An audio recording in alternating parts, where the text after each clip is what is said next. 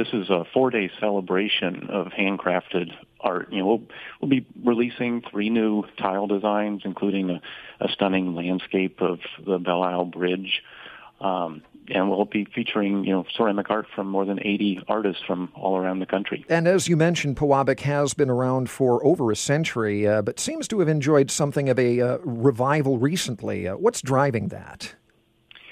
I think part of it is just the the you know feeling that's happening in Detroit. It's kind of a recognition that you know creativity is is vital to the growth of the city, and a recognition that you know what Pewabic offers is really exciting. Um, you know, there's a lot of, of new designs. You know, we we release new tiles. Um, regularly. We do new vessel designs. We bring in, you know, new work from other artists from all over the country.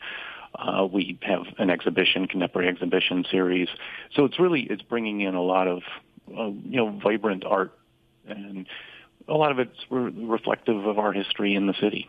Sure. As you mentioned, uh, the tiles uh, show scenes uh, from Detroit. Uh, where are some places around Metro Detroit then uh, that people can see the decorative tiles and other objects that Pewabic makes? Yeah, well, you can see. I mean, we've got you know installations all over the city. So, of course, um, in the People Mover stations, uh, the Guardian Building, Comerica Park, um, and we'll actually be featuring at our throughout the garden party. We'll be featuring some single edition wall murals that are based on some of our iconic installations. So we'll have a four foot uh, in diameter wall mural that's the peacock medallion from the Detroit Zoo's butterfly house. Um, we'll have another that's you know, pulling out a highlight from our installation at Comerica Park. Uh, we're doing some recreations of some of the historic tiles from the Detroit Public Library's storybook fireplace.